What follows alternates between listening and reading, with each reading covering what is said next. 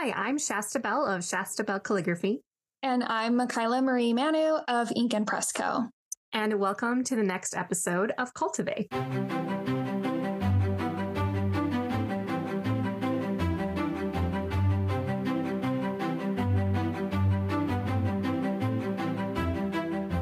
In our episode today, we are going to be tackling the big question of how to find and attract your ideal client. But first, we have a little moment that we want to answer a listener question. So, Shasta, why don't you take it away? Take it away. Yes, we asked a couple of you, actually, we asked all of you on Instagram if you had any questions for us. And so many of them were really juicy, big topics, like really good things. And we're going to make some of those into episodes. But one that's a little bit shorter was tips for giving guest instructions on opening envelopes with liners. So basically, do you tell your guests how you communicate to guests how to open their envelopes, especially if they have liners. Um, I've had a problem with this with one. Uh, I think it was her parents opened up her invitation and they were like really bummed that they wrecked the liner. And I think they use a envelope cutter opener, like those yeah. old fashioned ones where it like yeah. slices it at the spine. those are so fancy. What I mean, what's your answer for that, Michaela? What would you do? So I mean, guests are always going to do what guests are always going to do. There's no way you can go to every guest's house and control this. Mm-hmm. But I have found that if you include a wax seal, that typically cues your guest to open it from the bottom peeling upwards. Um, if you don't include a wax seal, I think guests kind of just rip it at the spine. Mm-hmm. But if you mm-hmm. do a wax seal, I feel like that is a good clue to your guest. But at the end of the day, they're just going to do what they're going to do. Yeah. I I think one of the one of the components is what kind of glue or do we use to seal them? That's true. Yeah, and for me security is paramount. So yes. what I don't want is that envelope flap flipping up or unsealing or humidity or something causing that to open in any way. That would be pretty exciting. So, so, what do you use to seal it? I love the advanced tape glider. Same. I knew that answer already because I'm like over here. Same. But they have those two adhesives. They have the $5 adhesive and they have the $7 adhesive. Which one yes. do you use? I am I am the strong is made for wood and metal person. Yes. That is me for sealing. For envelope liners, sometimes I use the other one because you don't need as much I agree. strength, but I'm a security first person. So I use the, what do you use? use the, the five dollar adhesive for envelope liners and then the more expensive one. Maybe it's ten dollars now. Yeah, there's there's the two like one is red and one is yellow. yeah, the red one is is outer envelope. Security. Yeah, and I use the stronger one for for envelopes too. Maybe in another question we'll talk about uh RSVP envelopes, especially handmade ones and like DIY glue. Oh, yeah, I have a whole I mean if people want a quick answer to that, I have a whole highlight on my Instagram account with yeah. envelope glue. Um but yeah, we'll come back to that. Yeah, I really do want to dive into today's topic though. So, like we mentioned before, the topic of the episode today is how to find and attract your ideal client. And I love that this is the next progression in our Cultivate podcast because, like Shasta said at the beginning of the episode, a lot of the listener questions kind of surrounded this topic. And I think many people are wondering how to find your ideal client, how to attract a higher paying client, how to connect with your client. And so this is a great first question and something I think that is so monumental and foundational when you're starting your business. It's the um, big question. It's the big, yeah. Big how do I get people to pay me? How, it, I mm-hmm. view it less as like clients and more how do you get patrons to support your art? Oh, I love that. Yes. That's a really good way of framing it. It is very stressful. I think it can be, yes. it's a question that I get asked often from uh, people who I have mentor calls with. And like we said in previous podcasts, we are not experts, we are not gurus, but we can share our story. We can mm-hmm. share our experience and things we've noticed that have worked for others and not worked and and so on and so forth. So kind of like survivorship bias, some some of these things like they worked for us and they might not be the right fit for you, but it is great to have some things to go off of. And a lot of the things that we're going to be sharing uh, can be applied no matter what market you're looking for. Yeah. And I love that because, as kind of a second quick caveat, this is what worked when we started our businesses, but I started six years ago and marketing strategies changed. When I started my business, Instagram Reels and TikTok did not exist. Not a thing. No. Right. And so if I were to start my business today, that would totally go into play on how I you know, found my clients engaged. and kind of marketed and mm-hmm. engaged with people online. So, like Shasta said, this is, you know, how we found our ideal clients, kind of our thoughts and our little soapbox moments on it. But obviously, you know, take all of this information and kind of hybrid it with maybe even like current research, market research on how mm-hmm. you feel is best because no answer is a one size fit all, but this is still really valuable, concrete, tactical, not tactical, but tangible yeah, practical. information. Practical, that, tangible, practical together, one word. Yeah. Yep. that you can use for your business. well, and I love what you said. Um, it made me think the, the first thing I thought of when we were talking about what we should talk about today was when we landed on this subject, I thought, oh, diversify your sources. It is, it's not a one size fits all. One of the keys is there are many different ways to attract clients. Mm-hmm. There, there's not one way. And the the phrase that came to mind was this takes time. And I think that's what's yes. so difficult when you first start. It's very hard when you have that initial passion, that drive to just begin starting slow and starting well is incredibly difficult when you have all that energy to just create. And it can be very discouraging when clients don't come flooding in and you think it's never going to happen. This takes time. And those who take time to build up their client base and their method- methodology for finding clients well have a solid foundation. If you grow too fast, too quick, that mm-hmm. could be another conversation. But if you grow too fast, too quick, you're not going to have the requisite experience, mistakes made, the wisdom that you're going to need to serve your clients well. So, starting slow is actually a very good thing. Yes. I love that. I didn't even think about that in the context of this, but it is so true because there are, I can think of actual people. Like when you said if you grow too fast too soon, I can give you a list of people who I know that exact same situation happened to. They had a video or reel, a TikTok or something blow up. Mm-hmm. They grew overnight, but in a way, they did not have the business foundation and they were kind of just tossed to the sharks that are yes couples and clients, you know, and you're yeah, it, it, it's it can be brutal. like your it couples can, can be really brutal.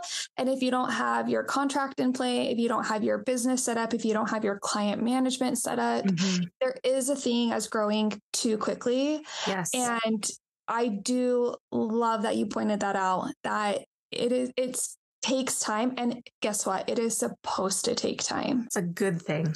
Yeah, it's to grow consistently, to grow slow. It is a good thing. Mm-hmm it is it's kind of like flowers it, or when i'm thinking of gardening it, when you give something too much fertilizer or you let something go too crazy it ends up growing a little weird so mm-hmm. i know mm-hmm. like with flowers if you're not intentional about pruning like too much food and energy goes in the wrong places and the blooms don't turn out the way you want so you like pruning it and letting it grow slow and maybe it's not going to look as full at first but it has better uh, stems, better roots, better foundation. Because what yeah. you don't you don't want to burn. Here's another metaphor. You don't, want to burn out. Burn bright and burn fast and burn out. That's yes. Like, that's real. And and you if you want to build a sustainable business, finding clients and working out the kinks of your business with clients who are who can meet you where you're at is a very good thing. Yeah, I agree.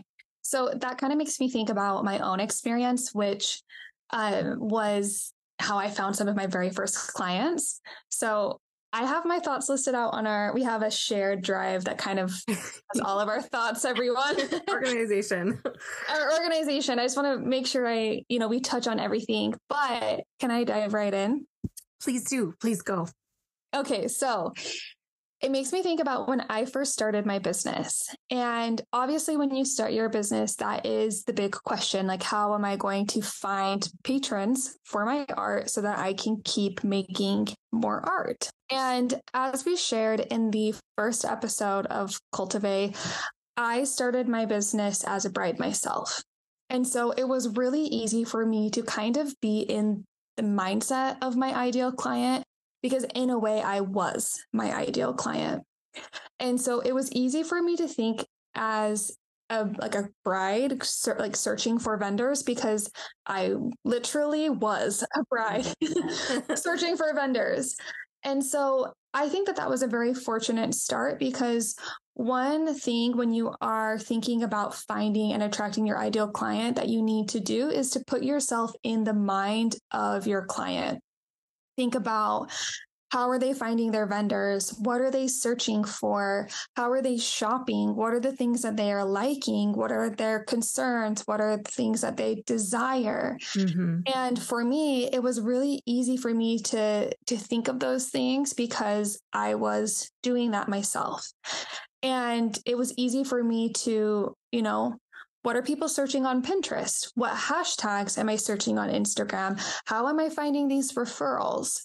And so that is how I found some of my very first clients.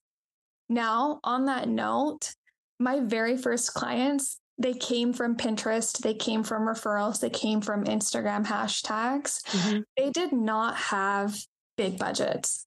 Yeah. But guess what? I didn't have the portfolio.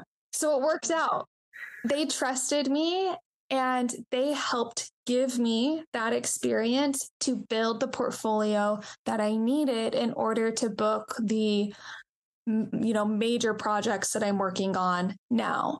You know, I think my first handmade paper bride I maybe profited $200. Oh, yep. That sounds familiar. I want to say and now we're working on projects where the budget is like $15,000. mm hmm So there is that growth over time, but you have to have the portfolio to attract those higher end clients. And I think sometimes we often get a little bit impatient and you want them right now. Because mm-hmm. your vision but is for something glorious, so much bigger, elegant, and big. Can I share a fun story? Yeah. Just a quick little blip. Yeah, no, I, I want to hear it. So I got my start on Etsy because I already had an Etsy business that was related to sewing. And that's how similar to you, like my that's how I started my invitations. I was looking on yeah. Etsy and I was looking for sources on Etsy. And so I started selling on Etsy.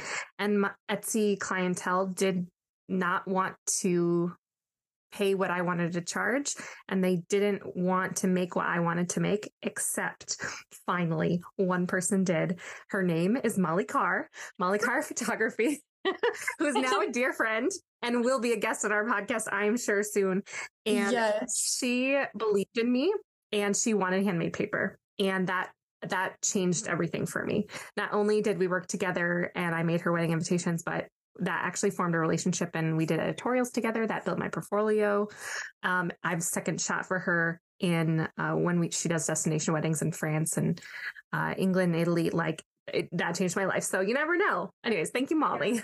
And on that note, too, I, I do want to come back to you talking about Etsy because I skipped Etsy. I did not do anything with Etsy, which I feel like is kind of crazy because I know so many people start there. Mm-hmm. But I think that I started my business kind of as people were coming out of the like the height of being an Etsy seller. Yes. So I just kind of jumped that. Yeah. But my very first handmade paper bride, her wedding photographer as my phone connection mm-hmm. is Kate what well, was Kate Ignatowski. And Kate is the creator of Locust, Locust Collection, Collection Styling Services. And Kate and I formed an incredible relationship from doing that bride's wedding. Mm-hmm. And it was in Italy. I was so excited. It was like my first destination wedding or my first destination couple, one of my first handmade paper couples. And I became very good friends with Kate. She contacted me after that wedding and said, Hey, I'm launching some rollable styling surfaces. Do you have any invitations you need photographed? And I sent her my entire semi custom collection that I had created at the time that I was desperately needing to get photographed. photographed. Kate photographed all of them on her surfaces. And then just from there, like our friendship has blossomed over the years. So it is fun to think about how these connections kind of come full circle and you never know who these people are going to be. That's so key is there are so many big names in the world Mm, a lot of the time those people already have their people and that's okay. Yes. that doesn't mean they're not open to working with others but a lot of times they already have their set. Well that's the thing though they didn't they weren't always at the top of their craft. There are people who are around you now and i have so many examples of this where we started out together and we grew together. Yes i love that. Yeah there are lots of people now who are incredible at their craft and refer clients to me and and we started out together and it was a, it's just been a mm-hmm. very mutual relationship mm, i love that and it makes me think about I remember talking to Rachel about this because we did a like workshop together and everybody was asking Rachel, it's with Rachel Ellen events, mm-hmm. you know, how they can work with her. And, and she brought up the point of when people start out, they're sometimes so focused on growing vertically, when in reality, you need to grow horizontally and yes. you need to like connect with those who are at your level and rise together. Mm-hmm. And so, you know, when I started out my business, it would have been so easy to think like, how can I work with Jose Villa? How can I work with Erich McVey? Like, how mm-hmm. can I mm-hmm. get these photographers to work yeah. with me? But guess what? They already have the connections of the stationers and the other vendors that they've built over the years from mm-hmm. when they first started their business.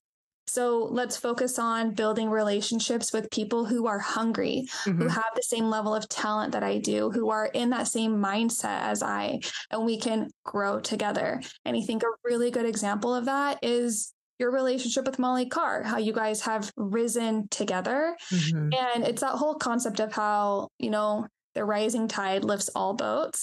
so it's like if you just focus on connecting horizontally instead of just how can I climb this vertical ladder, you're going to find so much more success. So much more deep. Uh, it feels like you're on a more solid foundation. I this this is going to sound funny, but stick with me. Bear with. Sometimes we treat those who are at the top of our craft or their craft as celebrities in a in a sense. Yeah. Yes, and we forget that they're people, and we sometimes forget that they don't owe us anything, and and that they have their own insecurities and their own relationships and their own fullness of humanity, and so. I think sometimes when you idolize a person, you forget that they started somewhere. And mm-hmm. the strength of their relationships are are theirs and you get to also build those relationships with people who are around you and just I really want to emphasize as we've been talking how important it is to like you were saying build horizontally um, you need that room to feel safe to make mistakes with the yeah. people who are around you and I know that I have had the opportunity to work with people who were even more gifted or in my brain more gifted in their craft and there was a sense of intimidation I felt and it wasn't I wasn't as able to be free creatively because I felt like I was really trying to impress or or make a mark and I ended up it ended up not being as satisfying and I I find mm-hmm. that when I now I work with other people who I've grown up with in my business I've just been able to be terrible and it was fine. And like mm-hmm. and grow and learn from that. And it's just it's so incredibly valuable and important to be comfortable with that. Yeah it, that is so true. And that makes me think about in my very first early stages. So as i started my business and was trying to find these first initial clients my husband kind of pressed me of you know how who's your ideal client? He was an econ major, so he definitely had that kind of mindset going into it. I was actually a business major. So I was not studying art. I came into this with a very business mindset. And so to me, I was also thinking about who my ideal client is.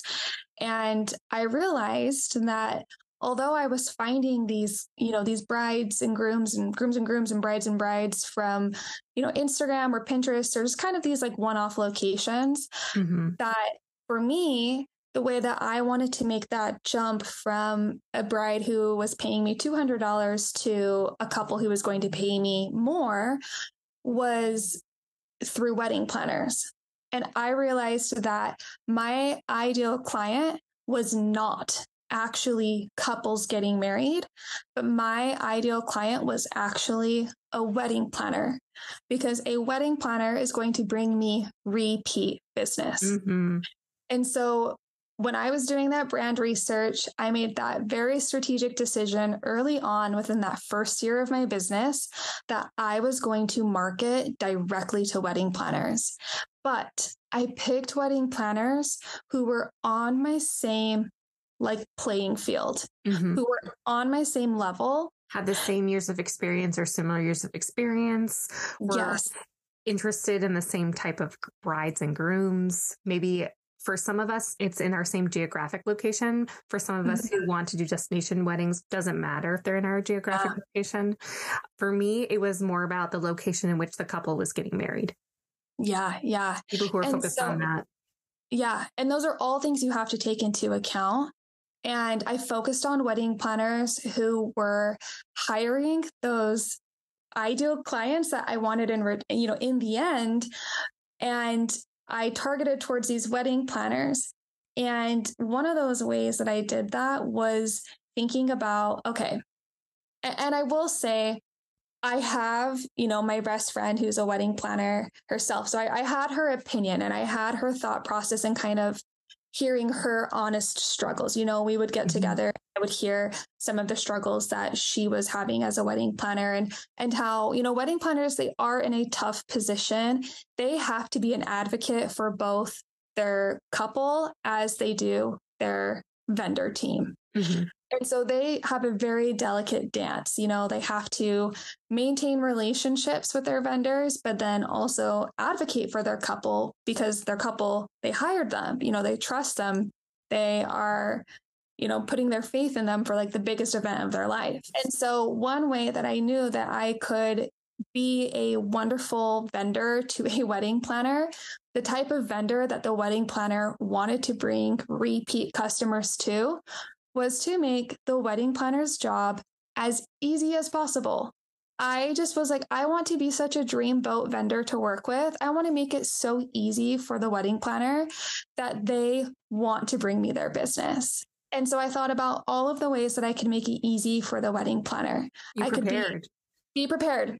I could be clear with my emails. I could be consistent. I could be reliable. I could respond to emails within a timely manner and not like ghost people and not take, you know, five weeks to bring a design draft. And even if I needed more time on something, you know, if I said, Hey, I'll get this to you by the end of the week, and then the end of the week rolled around and I don't know, life happened and I couldn't get that to them anymore and I could no longer meet that, I never left them wondering. I would send an email on Friday and say, Hey, I know that I promised the design draft, but you know, some instances happened this weekend and I need just a little bit more time to make sure it's perfect for you. I'll have this to you on Monday. Communication, even if you're not able to meet your initial expectation, communication is just everything to Huge. a wedding planner. Yeah, mm-hmm. communication and honesty. Mm-hmm. You know, I was always so honest. I wanted the wedding planners to know that they could trust me when I said that I mailed something. It meant that I actually mailed something. Mm-hmm. And you know, I think about, okay, a wedding planner on the day of the wedding. I am not the most important vendor. You know, flowers, catering, photography, they all take precedent over paper mm-hmm. goods on a wedding day. I'd like to think that I'm the most important, but in reality, I'm not. And little things like simply alphabetizing your place cards yes. is going to make their day so much easier. So much easier. And, you know, I did have the experience of being on Rachel's team. Like that is kind of how I dipped my toes into the wedding industry was oh, I had such insight. Well, I, I feel like I got very lucky and very blessed to have that background. And I'm excited to be able to kind of like share my two cents on that, on what it really is like to be there on the day of. And I love that you have that insight as a fine art film photographer too, because I feel like we can jump on our soapbox and be like, we understand, we get it. But then we're also stationers at our core. Mm-hmm. Oh my gosh, uh, photographing with Molly and also with um, Anna, another Italian American yeah. photographer, has helped me. Has helped me become a much better stationer. I used to not put my shoes in the put myself in the shoes of a planner. Not that I was disrespectful, but I, ju- I just didn't know. You don't think about it. It's not no. a natural thing to think about. And that was something that changed in the last couple years, big time.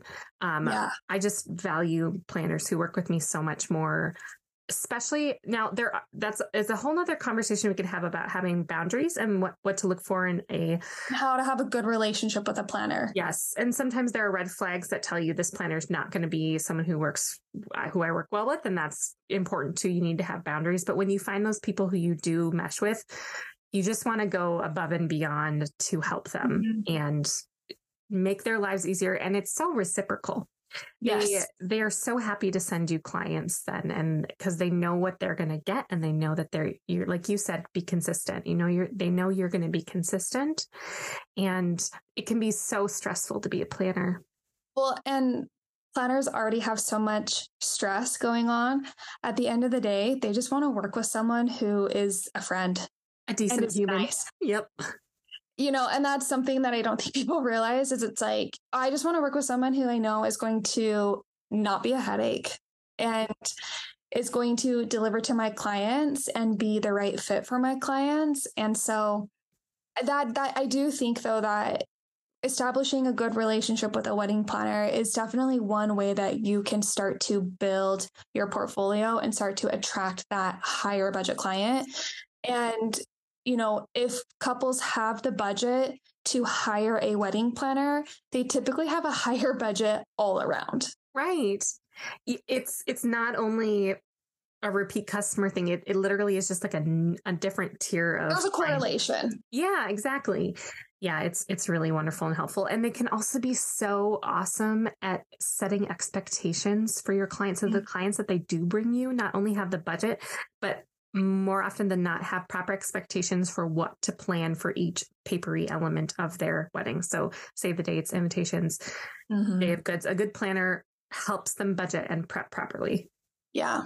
So, with that, I'm sure people are listening to this and are thinking, okay, that all sounds great and dandy, but how do you even get a wedding planner interested in you? In your work, yeah. In your work. And I have thoughts and answers. you go. Let's do it.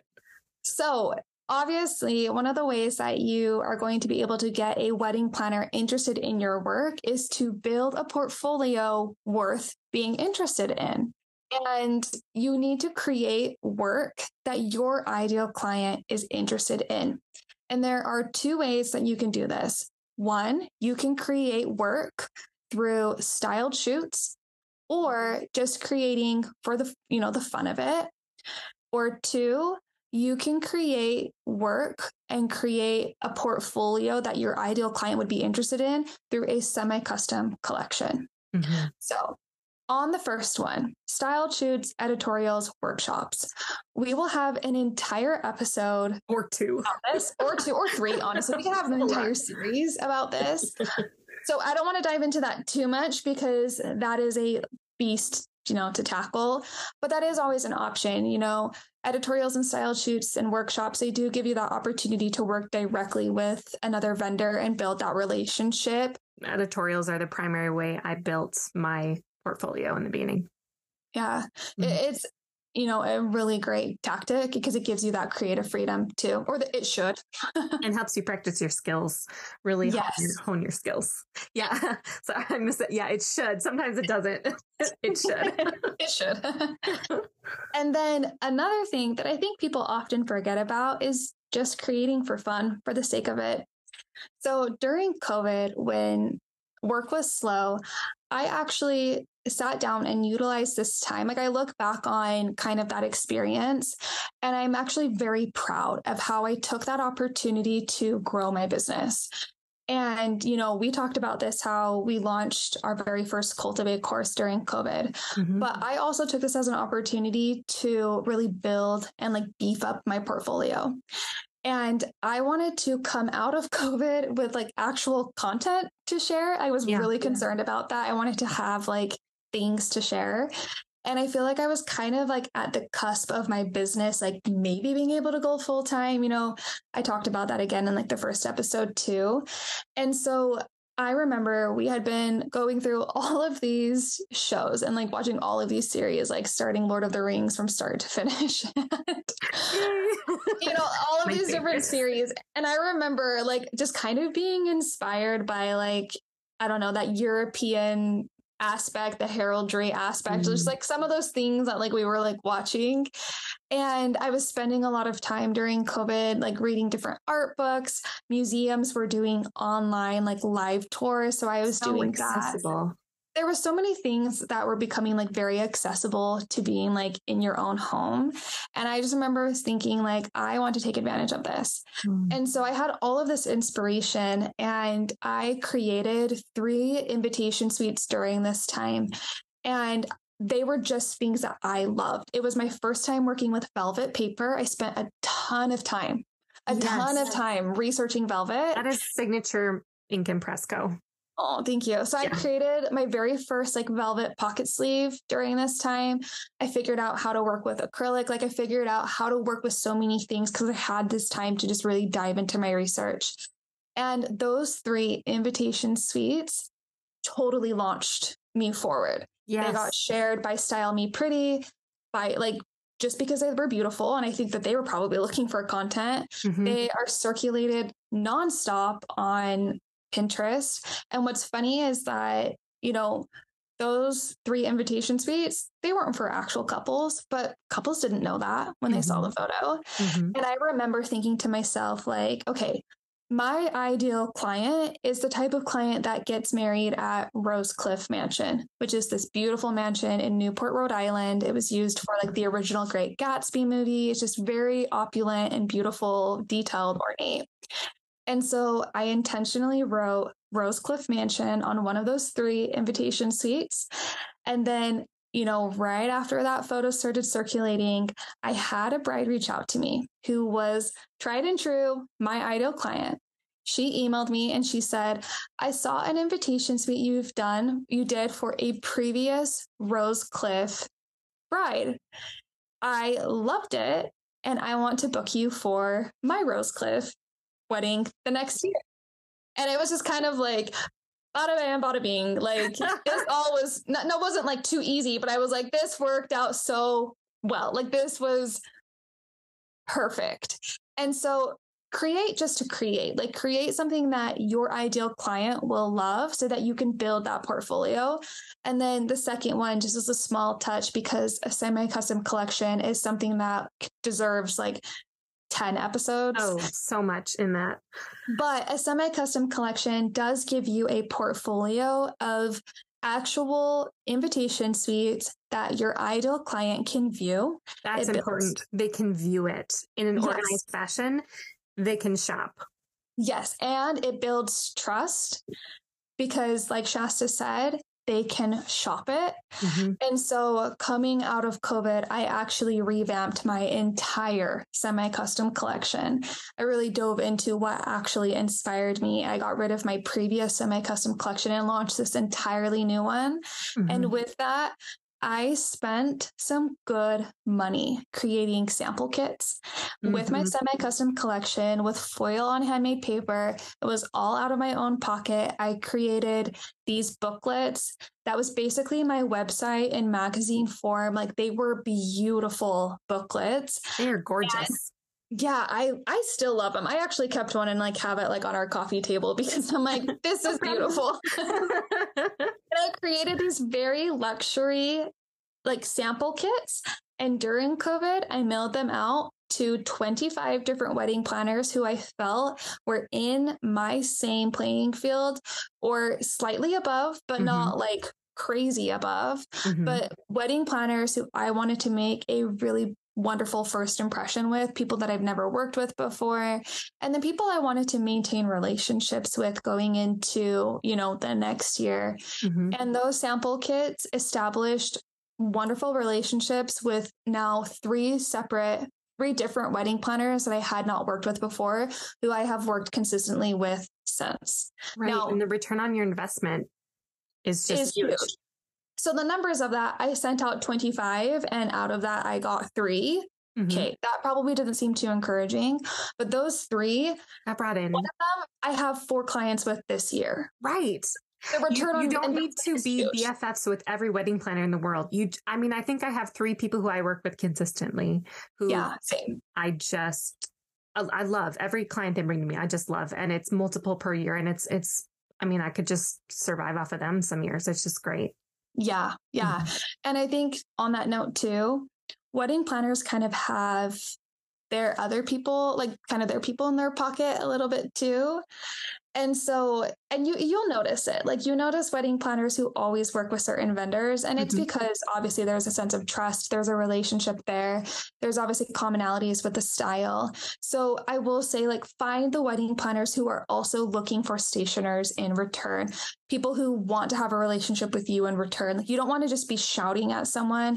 And there yeah. are a couple of wedding planners who, like, I would love to work with them, but, but you know they have their people they have their people and that's mm-hmm. totally okay like i i also want to work with people who want to work with me in return you can shoot your shot but uh, it's kind of like like i was saying before that like celebrity celebrity mentality like you're not gonna you want to treat them like a whole person and respect them and so yeah. you don't want to spam them and bombard them. Um, you want to work with people who you can have a real connection with. And if you end up having a real connection with someone who is at the top of their craft, that's amazing and wonderful. But that is, we don't need to idealize, um, you know, that sort of situation. Sometimes yeah. the glorious gem person is someone who's um, starting out just like you. Totally. Yeah. Like, and I, I think we all believe this, or and if you don't, then let me shout it at you, but your following on Instagram does not matter. Mm-mm. Literally does not matter.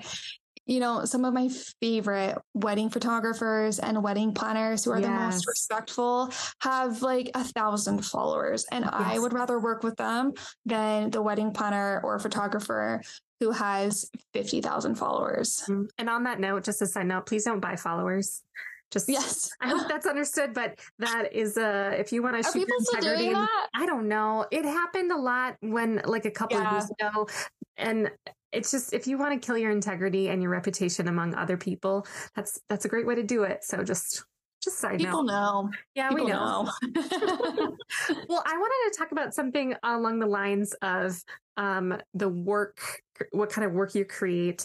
And I won't get too far into the weeds on this because it is a whole separate conversation, but I think, how do I want to phrase this? In our previous conversations, we've talked about it being okay to suck, and it mm-hmm. absolutely mm-hmm. is okay to suck. And that's part of growing your process. And like we mentioned, even at the top of this conversation, sometimes it's just going to take a while for your art to start attracting the kind of people you want it to. So I'll have people come to me and ask why they're not, kind of imply why they're not getting me clients. And it's hard to say this in a way that's gentle, but it's like you're you're still growing in your craft. Like you will get there, but mm-hmm. you're not mm-hmm. there yet, and that's okay. Keep creating, keep growing.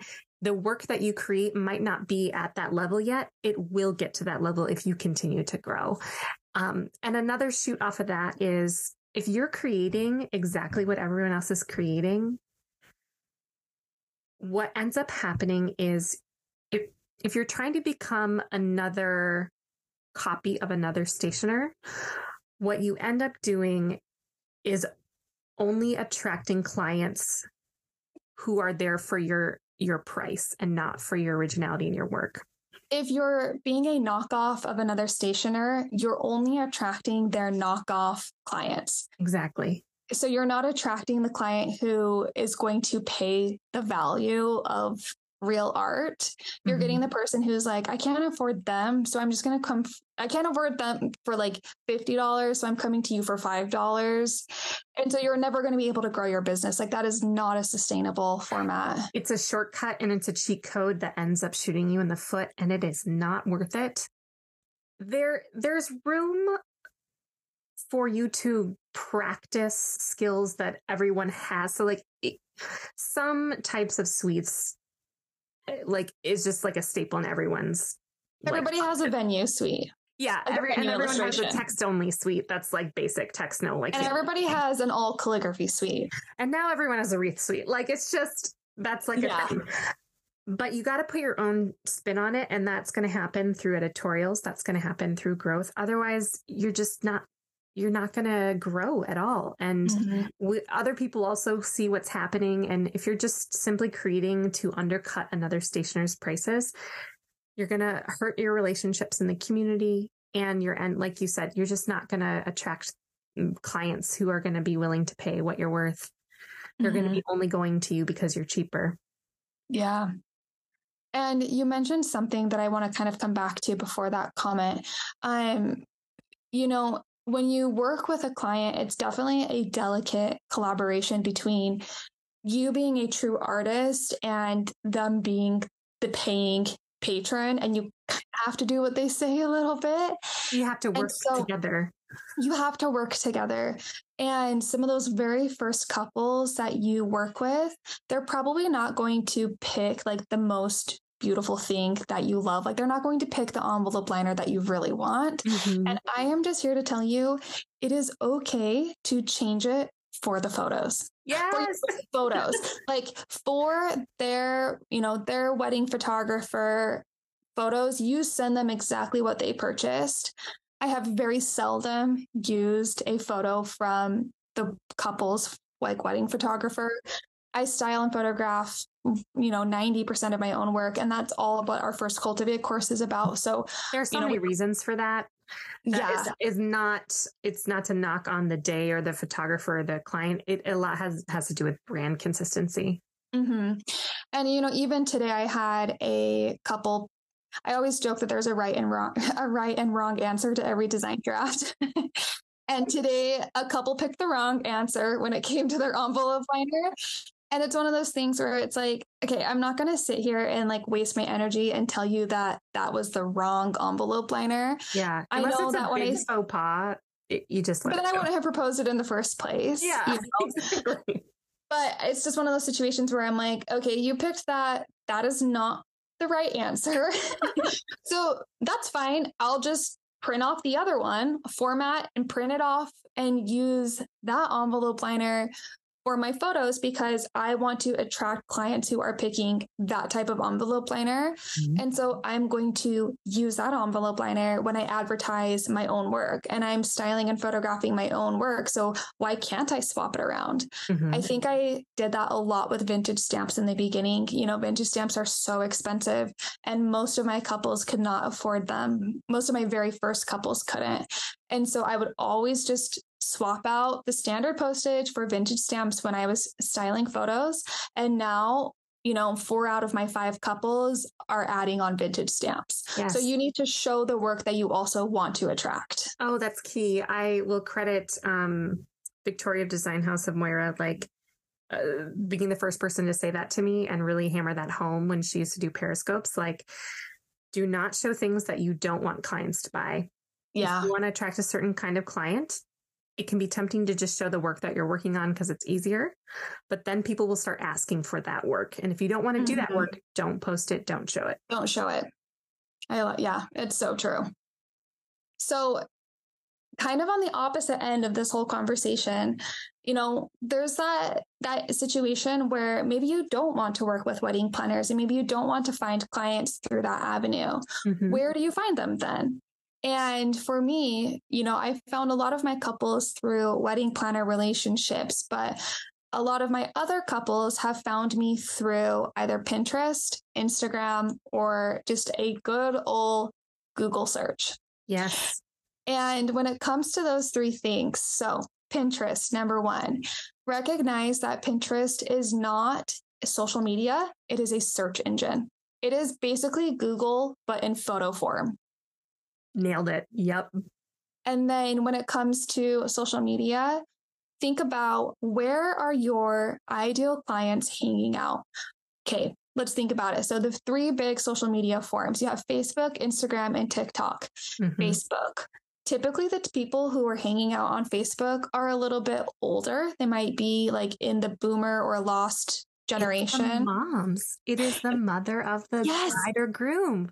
But it is the mom and dad who are paying for their kids' wedding. Have big budgets. Yes. I think I actually like haven't really tapped into Facebook marketing to be totally frank, but I know personally a wedding photographer who books six-figure weddings from Facebook. Mm-hmm. because you know what's great is you can post on Instagram and Facebook at the same time with one click. I do do that. Yeah. But I feel like it's not as good. yeah, there's definitely more tools to be utilized through Facebook. Mm-hmm. So Facebook is not dead, is what I'm saying. Mm-hmm. So then thinking about Instagram, okay, who's hanging out on Instagram? It is millennials like me. Like we it's love Instagram till the day we die. Yep. And millennials are on the are in that stage of getting married right mm-hmm. now. So and for oftentimes me, they're a little older, have bigger mm-hmm. budgets, they're young professionals. Yes. You know, they're working in corporate settings, like you said, young professionals. So I do find a lot of my clients through Instagram. And then TikTok. TikTok is going to be your younger generation. So you're going to have Gen Z and down. And so, you know, TikTok is something that I'm newer at, but I recognize that it's something that I do need to get more into because those are the up and coming weddings. But I will say, one of my biggest budget clients this year who her wedding is a custom design and it's actually one of my favorite projects of the season. She found me through TikTok, but hmm. she is my first TikTok couple. I'd be so interested if any of you listeners like are data nerds, if you guys know, like have resources or have researched how couples are using social media, please shoot us an email, send us information. We'd love to have you on or credit you. Like, yeah, this is really interesting information uh, to know, yeah. especially because there's new social media streams that are coming. And as Gen Z gets older and they start pairing off and getting married, that's, it's going to start changing the industry. It really is. And then the last one, you know, Google searches that comes from your website SEO. And I'm not a pro. I do feel like I'm decent in this because I have booked several like Google search engine couples. That might be one of my main uh, revenue. Your main? Yeah. That that in, that Instagram planners, you know, those are the three ones. But uh-huh. I'm always shocked at how many people tell me, based on my intake form, because I collect that information. That's important mm-hmm. for me to know. How many people say Google? And I'm like, wow, yeah. Awesome. Because Squarespace makes it pretty easy, which yes. is the platform that I use. It's really great. There are a lot of easy SEO courses you can take online. And then you have a note here, which I want to hear your opinion on this because I kind of forgot about it until you put it on your little note. Mm-hmm. But advertising specifically through blogs and you know paying for a like campaign ad spot whether that's paying for like a vendor profile on style me pretty or wedding sparrow that is another format but i want to hear your thoughts on that. Have you done that before? Did you have success? What do you think? Oh my gosh. I, we've never talked about this before. This is when i was like i kind of know our thoughts on the other pieces. Yeah, that's why I'm curious because this yeah. is actually something we've never talked. I've talked about it with Aileen actually, but I've never oh, yeah. talked about it with you. So I'm curious what your thoughts are. I have two thoughts, or two cat, two branches, same tree, two different branches. There are two different kinds of advertisers. There's benevolent and there's malevolent. Does that make sense?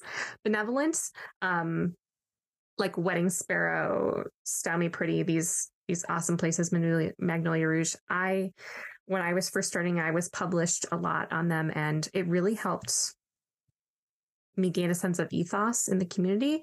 And I really appreciate, I love Sarah from Wedding Sparrow in particular because I was able to work with her at a, at a workshop and just, she brings a lot to the table I appreciated her. I have never um, paid for a campaign. It has just it hasn't been part of my marketing plan. It hasn't. I have never uh, since I got the ball rolling. I haven't faced a dearth of clients where I felt like I needed to advertise. So mm-hmm. I wouldn't be able to speak too much on that. Other than I appreciate the relationship that I have with the editors. Um, I've always been treated pretty well. Um, one time there was like a plagiarism issue, um, and someone plagiarized my work. Yeah, and um, the editor of Magnolia Rouge responded immediately and was totally in my court. And it is wonderful. Yeah. I mean, there's no way she would anyone would have known beforehand. Um, mm-hmm. and she was very responsive and I just really appreciate her. And and each place has different return on investment and different programs. So what I can really speak to though is I have been approached multiple times by what I would consider man- malevolent advertising companies that it's pay to play situation with very little it, it's almost predatory. Um, especially in the in my local region there was a group that it was not a good fit for me. They wanted me to advertise online and they wanted me to pay a certain amount for it and they wanted they invited me out for coffee and pitched me something and they really tried to flatter me, which is a sales technique. And they pitched me like a three to four grand video they would make and all these things that was completely out of my budget. And they just, I felt like they had no idea who they were talking to, or they did know who they were talking to, and they were preying upon my naivety and my earnestness and my eagerness, asking for exorbitant amount of money on something that had very little guarantee of any kind of return for client. I mean, my clientele is not my local market at all. And so it was just very difficult for me at the time because I didn't have a lot of boundaries or savvy to know that that was not a good idea. Mm-hmm. So I just, if you are new, like if you've been around the block, you know what to look out for and it's just yeah. delete that email. But if you're new, I just say watch out for people who are promising you clients. It is they can't do that. They can promise you views and, and metrics and certain things. Certain blogs can show you what they can produce, and that's good. Like that they've done their research. But um, I just say be careful of some. Yeah. What about you? So I've actually been a vendor, like member with Magnolia Rouge, Wedding Sparrow, and Style Me Pretty. Yeah. Um, and I had great experiences with all three. They do offer their vendors like a lot of wonderful perks, whether it's, you know, feed posts, story posts with links to your website. Uh, you know, you have your vendor profile where you can show your portfolio with, you know, some of the different ones. If you're a part of like the vendor team, then it's more likely to be accepted and to be published.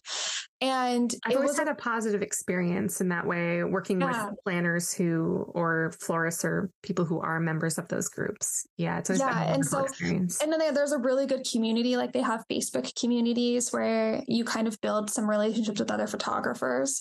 And so I will say, like, when I was building my business, it was really wonderful to be part of those communities. I did Wedding Sparrow first for a year, then I did Magnolia Rouge for a year, and then I did Style Me Pretty for a year. And I loved all three of my experiences equally. Um, you know, different perks and different experiences and relationships built from the different big three. I wouldn't say right now that it's something that I would really allocate much of my like advertising and marketing strategy too. But I think that's just because I have a more established style and brand. And I'm being more selective with the type of clients and work that I take on. But when I was building my business, it was a wonderful way to not only attract clients, but also build relationships with people, yeah. again, who are on that same horizontal field yes. and eager to climb the ladder together. Yes, because the communities, you know, behind the scenes in the Facebook groups, you're just able to connect with people who are in that same stage. And mm-hmm. what I I have ex- most of my experiences with Sarah Wedding Sparrow is like she just delivers so much value that I I even just that brief brush with her during that workshop, I learned so much about the industry that I didn't know before. Yeah, Mm-hmm. Yeah. That's really encouraging.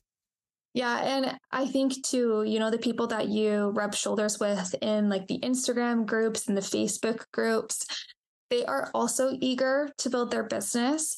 And so I had really talented photographers reach out to me, you know, looking to photograph high quality fine art invitation suites.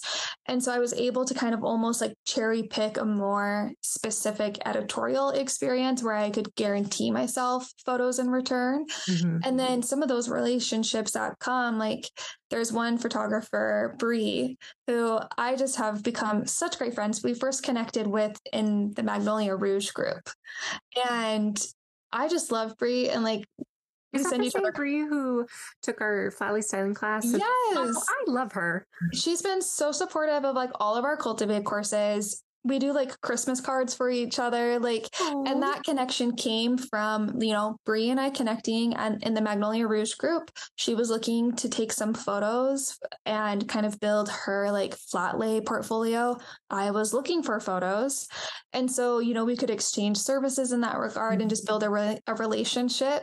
And mm-hmm. so you know those blogs and those uh, membership groups when it's with a credible wedding editorial website or publication, they can be really beneficial. Mm-hmm. And so obviously, leverage them properly.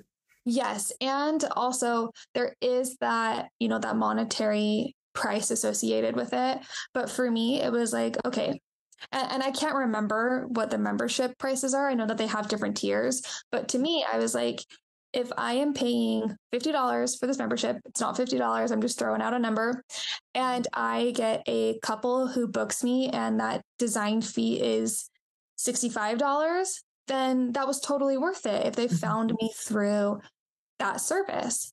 And so, like you mentioned, and this is something that if you're not doing, you should be doing, but on your quote request intake form, you should have it listed like where did you find me so that you can collect that information, whether they found you through Google, social media, a wedding publication, Facebook, SEO searches. Yeah, you need that. to know what's working.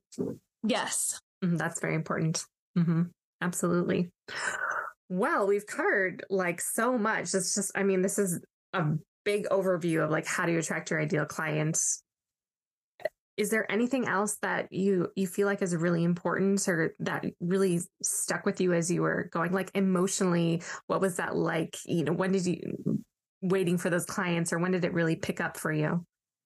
You know i think it probably took a solid 3 years for me to really feel like i was starting to attract the ideal client. And that doesn't mean that from year two to year three, I suddenly had all ideal clients. It wasn't crickets, no. Yeah, but it was like, you know, year one, maybe I booked five clients and one of them was my ideal client and the other four were just paying the bills. Yep. And then year two, maybe that number jumped up to two were my ideal client and three were just paying the bills. Mm-hmm. And I feel like around year three is when it it tipped in the sense of more than half of my clients were the ideal client and the you know, a little less than half were the paying the bills client. and now, you know, six years later, like I only accept clients that are my ideal client. Um, obviously, like I said earlier, they can still pick the I'm doing air quotes wrong choice. Wrong choice. but like it's but still oh, obviously a project that I'm so excited about and I look forward to working on. But I just I love what you said at the beginning of the episode that it takes time. It takes thoughtful, intentional actions and decisions. It takes strategy. But if you put that in and put it into play, it will, you know, you will get your return on your investment. It will happen for you. It absolutely will. It just has me reminiscing of some of my first clients that I had, the things that I created. I think it took me until year three also. Mm-hmm. I started in 2014 and then I went full time in 2017, fall of 2017. And even then, not every single client, like you said, was still my ideal client, but many of them were. And that's when my style really started to solidify. I was no longer looking to the left and to the right at what other people doing. I started to really just focus in on what I was doing and what I wanted to do. Yeah. And what you wanted to create. Exactly. Exactly. I remember you, earlier you were talking about what you did during COVID and finding your style and what inspired you. And that's when I started to dig deep into heraldry. Yes, I remember that. I like dabbled with it before, but then I got like more serious. And now I have a client who's getting married in Scotland. And we are creating the most dope like heraldic crest and coat of arms. Sorry, I'm so excited. I'm working on it right now. I'm so oh, excited. Oh, that is so up your alley. I love that for you. It's so good. Medieval vibes. I'm into this. This is my jam. That's so exciting. Wow. So this is a very high level view of how to attract your ideal client. There are more subjects that we could have gone into a little bit deeper, but I really, I really like what we've covered, especially talking about working with wedding planners and just how to how to wait. I think timing and how to be patient and building those relationships with planners and other people in the industry and finding your sense of self. That's so key. And um, moving on from that, I have a fun little question for us. What tool in your studio are you like ride or die? Like could not live without is like, or maybe not of all time, but even just now you're like super into. Um, yeah. Take a second to think about it if you need to. Um, I have oh, an answer man. if you need a second. Yeah, I need a second. So let me hear from you first. What is like your ride or die tool? We already talked about it. I have it right here. Oh. the advanced tape glider. Scotch, Scotch, you have my heart. I was thinking about it today because I was brainstorming what I was going to ask you. And I was like, what would my answer be? I'm like, what is a game changer? What yeah. made things change? I would say this, and I have one more the Xyron machine. Do you know what I'm talking about? For your stickers. Yeah. It is duplexing magic. So the advanced tape glider is, if you need to Google it, it's basically what we I use for all adhesive, like single strip adhesive. It's for envelope liners, it's for sealing envelopes. It just it makes it go so much faster. And there's 2 mm-hmm. different options. We were talking about this, but the Xyron machine is for sticking two pieces of paper together and duplexing. I used to use spray adhesive, which is like bad for your lungs. You have to do it outside. Now mm-hmm. I use that Xyron for all duplexing and it is sticky.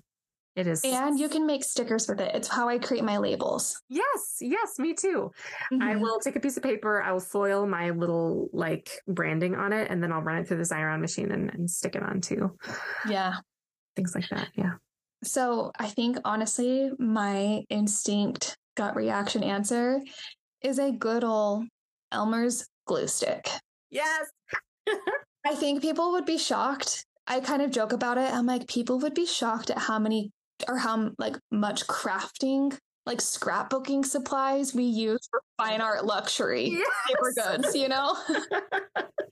but a glue stick, like I go through so many glue sticks. It's what you should use. If you're not doing it for your vintage stamps, you need to use a glue yeah. stick for your actual vintage no, stamps. No, no licking. No, no, no, no. No licking them that adhesive is decades old, old and it's not sticky and it's going to give you i don't know what tuberculosis yeah so like we're not trying to bring that back yeah something it's probably like just i don't know polio on the back of those things like oh. they're just nasty. we're nasty. do so, you use regular strength or do you use the extra strength glue stick? Extra strength Same. Elmer's glue stick. Yeah. It's like the craft bond extra mm-hmm. strength one. So I use that for vintage stamps. I feel like sometimes if you're doing like a vellum wrap and it might be curling, you can just like dab a little bit of glue stick on there. You know, if like the envelope liner is like lifting up in the corner just a little bit, you can just dab a little bit yeah, of glue stick on there. You can't stick the ATG glider on an envelope that's already been stuck on your yeah yeah yeah you have to so i think probably a glue stick and it's funny because there's always that joke that like who empties a chapstick tube? You know what i mean? Like the joke of like you lose your chapstick before you finish your chapstick you know how many like glue sticks that go through yeah and i think about that in equation to glue sticks that like most people are probably losing their glue sticks or like drying their glue sticks up before they use the whole right. thing and i am like oh for like one invitation suite i go through five. Yes.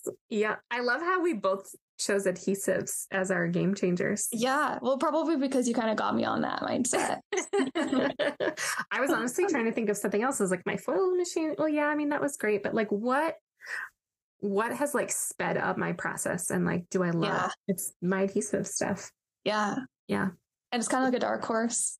yeah, dark horse. Well, Thank you so much, Shasta. I can I just say, like, I'm a weirdo and I go back and listen to our podcast episodes because it is so fun to you know, take it all in the first time hearing from you and learning from you. But then to go back and it's funny because when I was listening to the first two, I was like getting ready for the day and I even like went back and like rewind or rewound. I don't don't at me about that. Wound back. I don't know. I went back like 15 seconds because you just have so much insight. And there were so many times where I'm like, oh my gosh, I missed that the first time around. Like that was so insightful. That was so powerful. Mm-hmm. And it's just, it is so, such a delight to be able to sit here and learn from you. And I am just so mm-hmm. excited because I just feel so inspired and moved and touched by so many of the things that you brought up in this conversation. Oh, thanks. I feel the same way. I I also listened to them again. I'm like, oh, she came so prepared. That's so insightful. I know oh. we're having a friend crush right now. just friend love.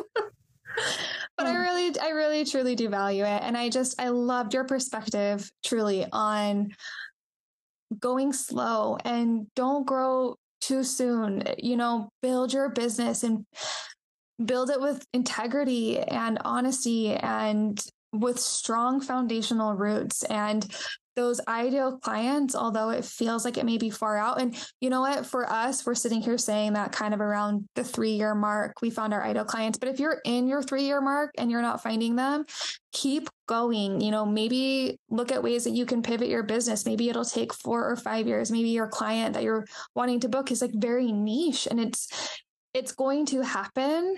Mm-hmm. It just takes a little bit more time and just that consistency. And so celebrating the wins. Yeah, don't lose faith. Celebrate those wins along the way. Oh, thank you so much, Michaela. It is truly a joy to chat with you. It's great that we get to talk now on a regular basis. You know, I mean, we do anyways, but now it's like this Zoom. It's fun. I know. I'm like, we text like every day, but to be able to sit down and have like this video chat with you is just, oh, it makes my heart so happy.